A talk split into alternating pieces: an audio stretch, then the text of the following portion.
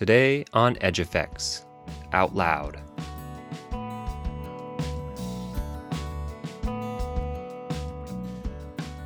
Nathan Kiel, writer and integrative biology PhD candidate at the University of Wisconsin Madison, reads his essay, Studying Yellowstone's Burn Scars to Reveal Its Future, a piece on exploring and understanding a changing fire ecology in Yellowstone National Park. A written version of this essay appears on our website, edgeeffects.net.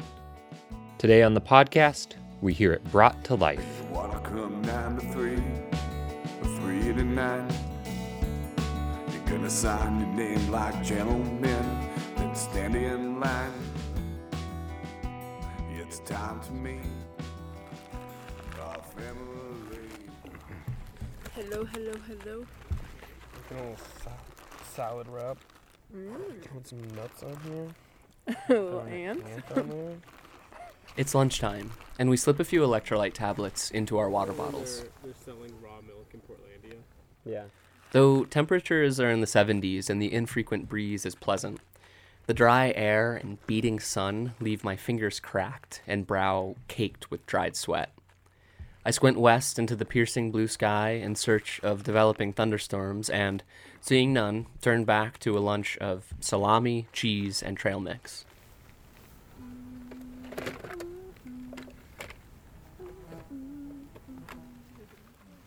Yellowstone National Park is known for many things bears, geysers, bison, wolves.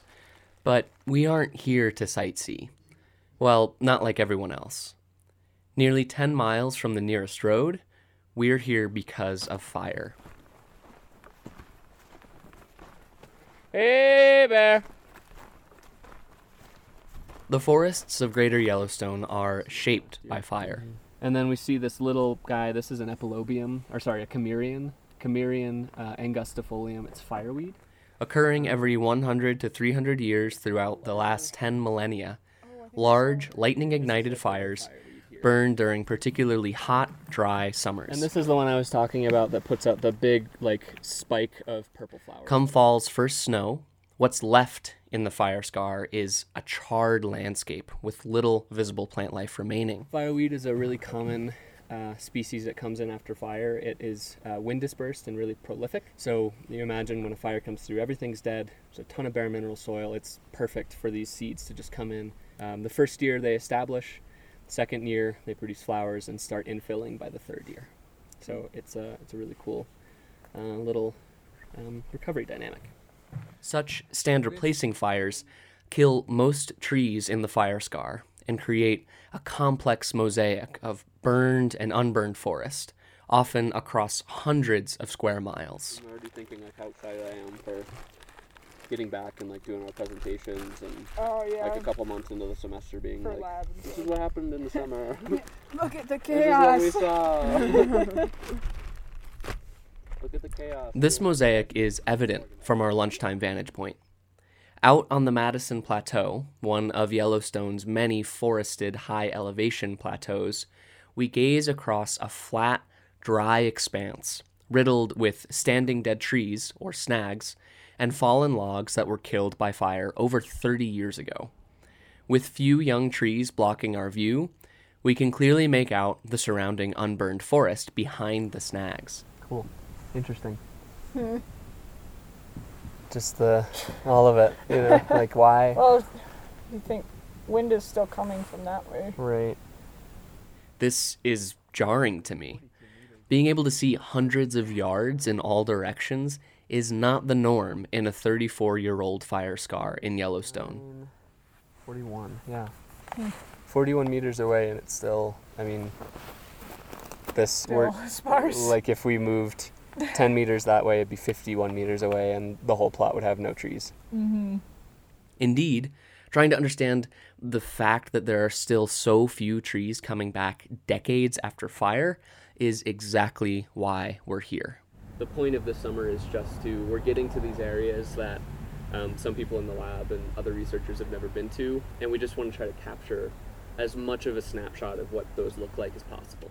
To imagine what a typical post fire forest in Yellowstone looks like, picture a healthy patch of grass in your neighborhood. The individual blades are so tightly packed that the soil beneath isn't visible. Now, imagine each blade of grass is instead a 10 foot tall pine tree with enough sharp twigs and needles to make long sleeves and safety glasses a necessity.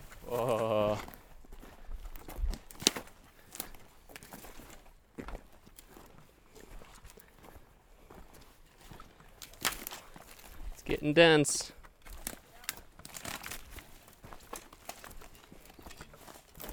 Foresters call these dog hair forests.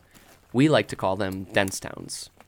They're an incredible part of the natural disturbance recovery cycle across much of Greater Yellowstone and are emblematic of the extensive areas that burned during the summer of 1988. That year, over a third of Yellowstone National Park burned, a thousand square miles of which was stand replacing fire.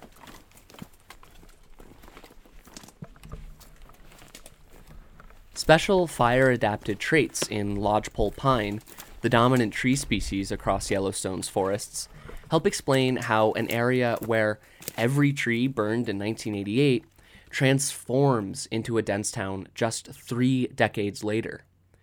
Though easily killed by fire, some lodgepole pine are serotinous. They form closed cones sealed by resin that are only opened by the heat from a fire.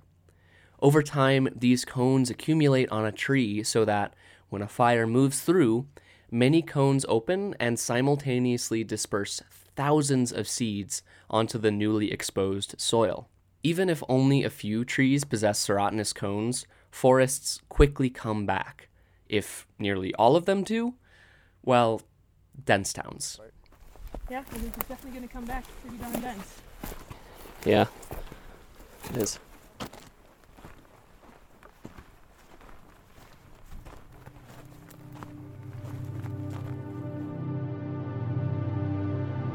But fires and climate are changing, and with them the forests of Greater Yellowstone. Average temperatures in Yellowstone National Park have already warmed 2 degrees Celsius, about 3.6 degrees Fahrenheit, since 1980, and more warming is expected. With warming comes more of those hot, dry summer conditions conducive to big fire years like 1988. Indeed, many researchers expect every year could be a big fire year by the end of the century, an extreme departure from the historical fire return intervals of 100 to 300 years. With such frequent fire, there's growing concern that forests won't be able to recover. By 2100, dense towns may be long gone, with areas like our lunch spot taking their place. Yeah, it's areas like these. You get up here, and I mean, it's this is really sparse, but give it enough time, and it would be forest again. I'd say. Uh-huh. But do we do we have? I guess the do we have enough time is what the concern might be. before it burns again. Yeah. After lunch, we pack up our gear and walk to the next sampling location. As I clamber over the skeletons of trees born at the turn of the 18th century, I can't help but think that we're looking at the future of Yellowstone. But understanding what exactly that future looks like takes more than imagination.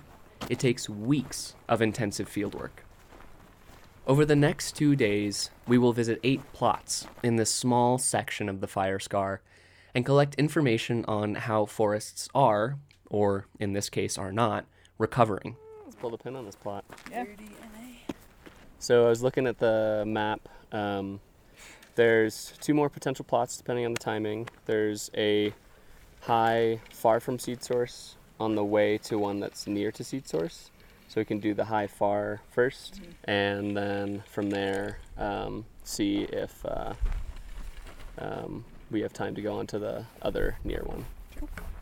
In each, we identify and count each plant species, quantify how much carbon is stored in recovering vegetation and downed logs, and determine if tree seedlings and young saplings show us that a forest may still come back given enough time. To do this, we divide and conquer. All right. Well, let's bring compasses, uh, tapes, and chaining pins to plot center and start setting up the plot. And once we get out there, I'll just steal somebody to help me with um, some of the plot center measurements. While Zach, Maddie, and Eileen lay out transects for counting trees and identifying grasses and wildflowers, I record plot measurements like elevation and distance to unburned forest. Turn down, leave them all the 30s. Leave the 15 and leave that chain pen. Sure. Uh, Maddie, you're gonna have to go to your left. Go You should like practice your like. line up with that snag. Once transects are laid, I focus on identifying every plant species in the plot and estimate its cover. Plant communities. Yeah. Flower clusters, purplish or bronze. Okay. Open, pyramid to egg shaped clusters. Yeah. meaning- and it's totally pyramid. Mm-hmm. Um, panicles. Two to six centimeters long and wide, with spreading branches, spikelets flattened, Mhm.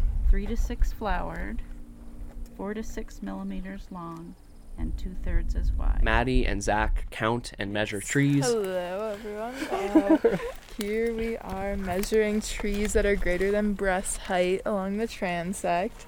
We are taking the basal diameter, the diameter at breast height, the overall height of the tree, which we either um, will do with a laser rangefinder or a two meter long stick. And we're also counting the whorls as well. 11 centimeters at the base. All right.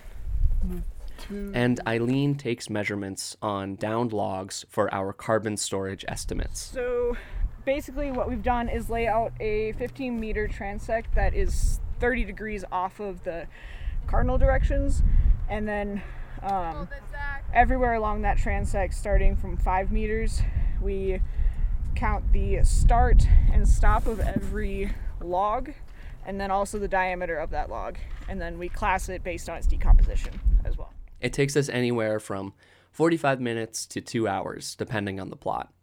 On our best days, we sample five plots. On our worst and wettest, we sample only one.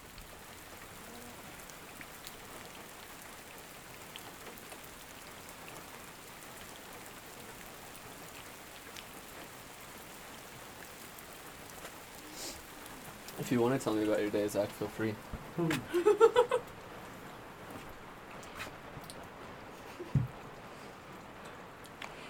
It was bad,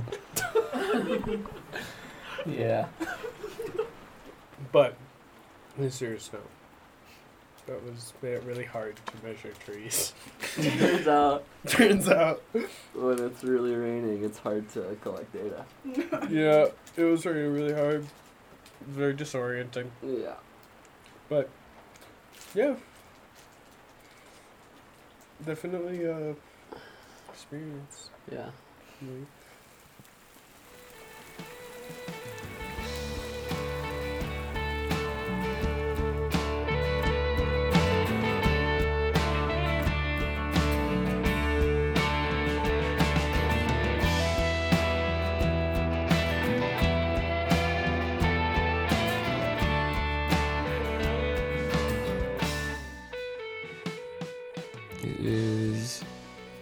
Six o'clock on. Uh, I think it's a Thursday, but we're on the third day of um, our second backcountry trip. Uh, we are out in the uh, Grizzly Lake Mount Holmes area, kind of up near Mammoth in Yellowstone National Park, for those who are familiar with the area. Um, but uh, yeah, that's the state of things as of what July 21st, this uh, Thursday morning, from my tent from somewhere in the Yellowstone backcountry. Oh, it's cold. you have to get up and boil water.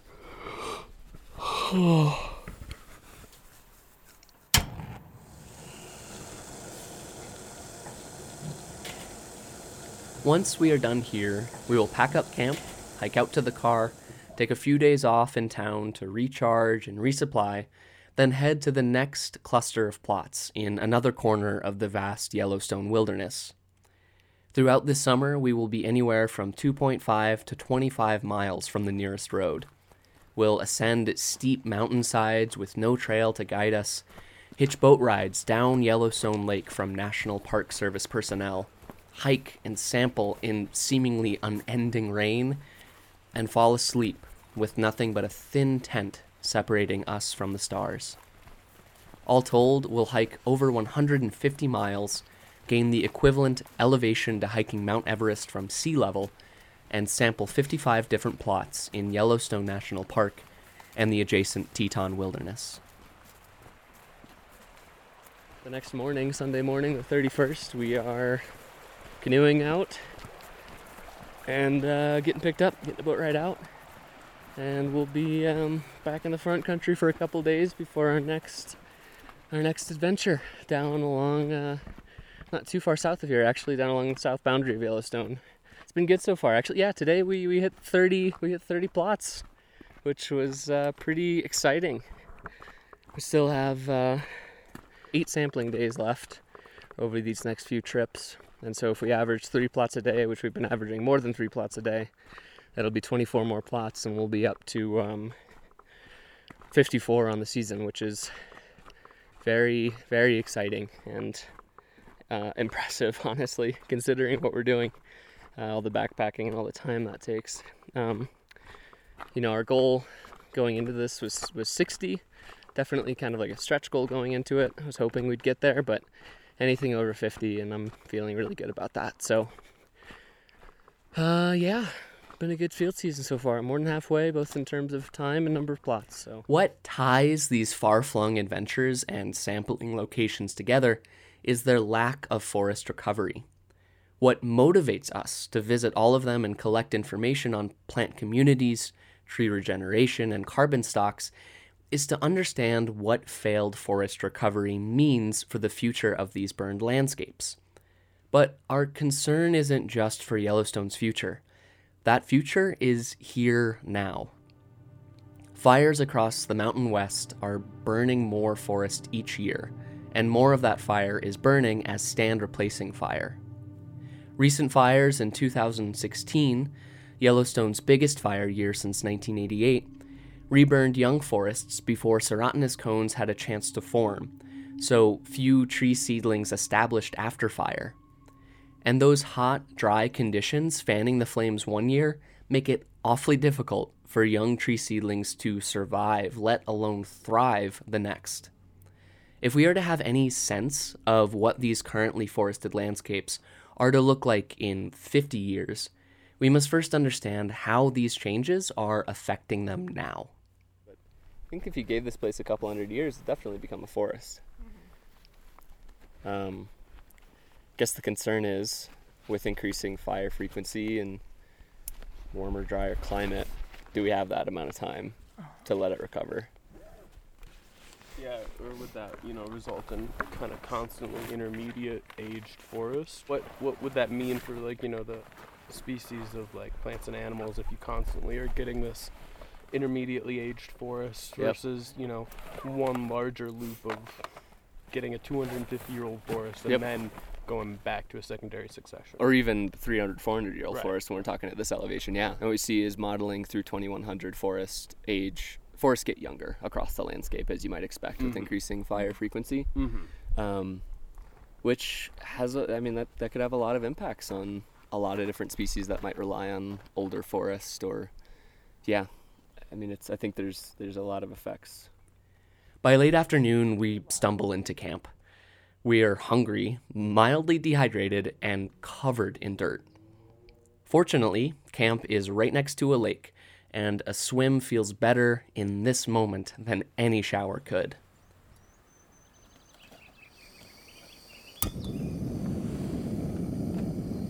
Dinner is dehydrated chili with instant mashed potatoes and tuna, and tonight we're sharing camp with someone who's through hiking the Continental Divide Trail.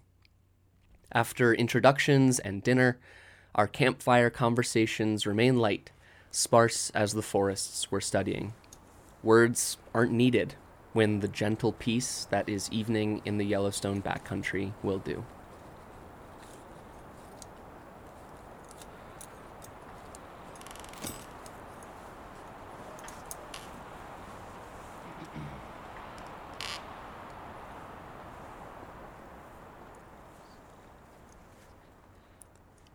Since our return to Wisconsin in mid August, I've begun parsing through all of the information we collected during our six week whirlwind of a field season. So far, we've learned that these areas of poor forest recovery following the 1988 fires are primarily at higher elevations and further from unburned forests. Serotinous lodgepole pine don't grow at higher elevations. Instead, Engelmann spruce, subalpine fir, and non serotinous lodgepole pine, all species with no ability to recolonize quickly following fire, dominate. Recovery can only begin once seeds reach the fire scar from surrounding unburned forest. Oh, look, a baby lodgepole. Another one. And a baby white bark. If that seed source is far, forest recovery could take centuries. But if these areas burn again before forests recover, an increasingly likely outcome in our warming world, forest loss could be indefinite. In some areas we visited this summer, this seems to be the case, with few to no young trees or seedlings in sight. But this summer and our experiences traversing the wilds of Yellowstone took us beyond data. I learned that organizing and leading a full field season is incredibly challenging. As it turns out, backpacking is hard. Um, it's uh, physically really challenging. I mean, we're our next trip we're hiking 12 miles to go camp and then hiking for three straight days to different plots and then hiking 12 miles back out. Doing so in grizzly bear country is harder. There, the the grass is very flattened uh, around the uh, the bits and pieces of what looked like an elk or a deer, probably an elk, I guess. They're more abundant, but um, yeah. So we are going vacating the area quickly. Definitely don't want to be near any angry grizzlies that are protecting their their kill or their carcass. Doing so while collecting data on post fire forest recovery is even harder. It's mentally exhausting, emotionally exhausting because you're waking up and your body's sore, you're tired and you keep you keep going to work or maybe you're climbing 1500 feet up a mountain with no trail and you you got to keep going or maybe you get to the top and you still have to sample three plots. It's hard. As time has passed, though, and I've settled into my semesterly routine of meetings, research, and coursework, I've found myself reflecting more on this summer's joys than its difficulties. Less and less, I remember the stress of the field season. More and more, I remember the sun, the plants, the mountains, and the stars.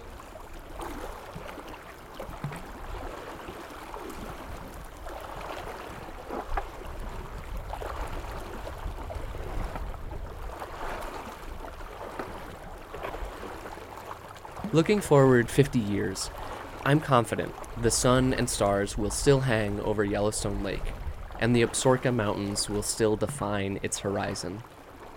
But I am also confident that Yellowstone's forests, where they occur and what plants and animals they contain, will change.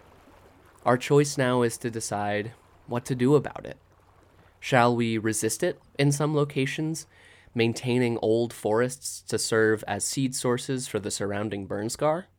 Should we direct it, encouraging the establishment of fire adapted tree species and managing for more frequent fire? Or, seeing these as dynamic systems, shall we accept change as a natural outcome of our warming planet? At least now, having studied the areas where forests haven't recovered after over three decades, we know what one scenario in that future could look like. You when to hold 'em.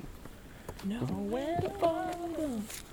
Know when to walk away and when to run. Sitting at the table, the captain when the dealing's done.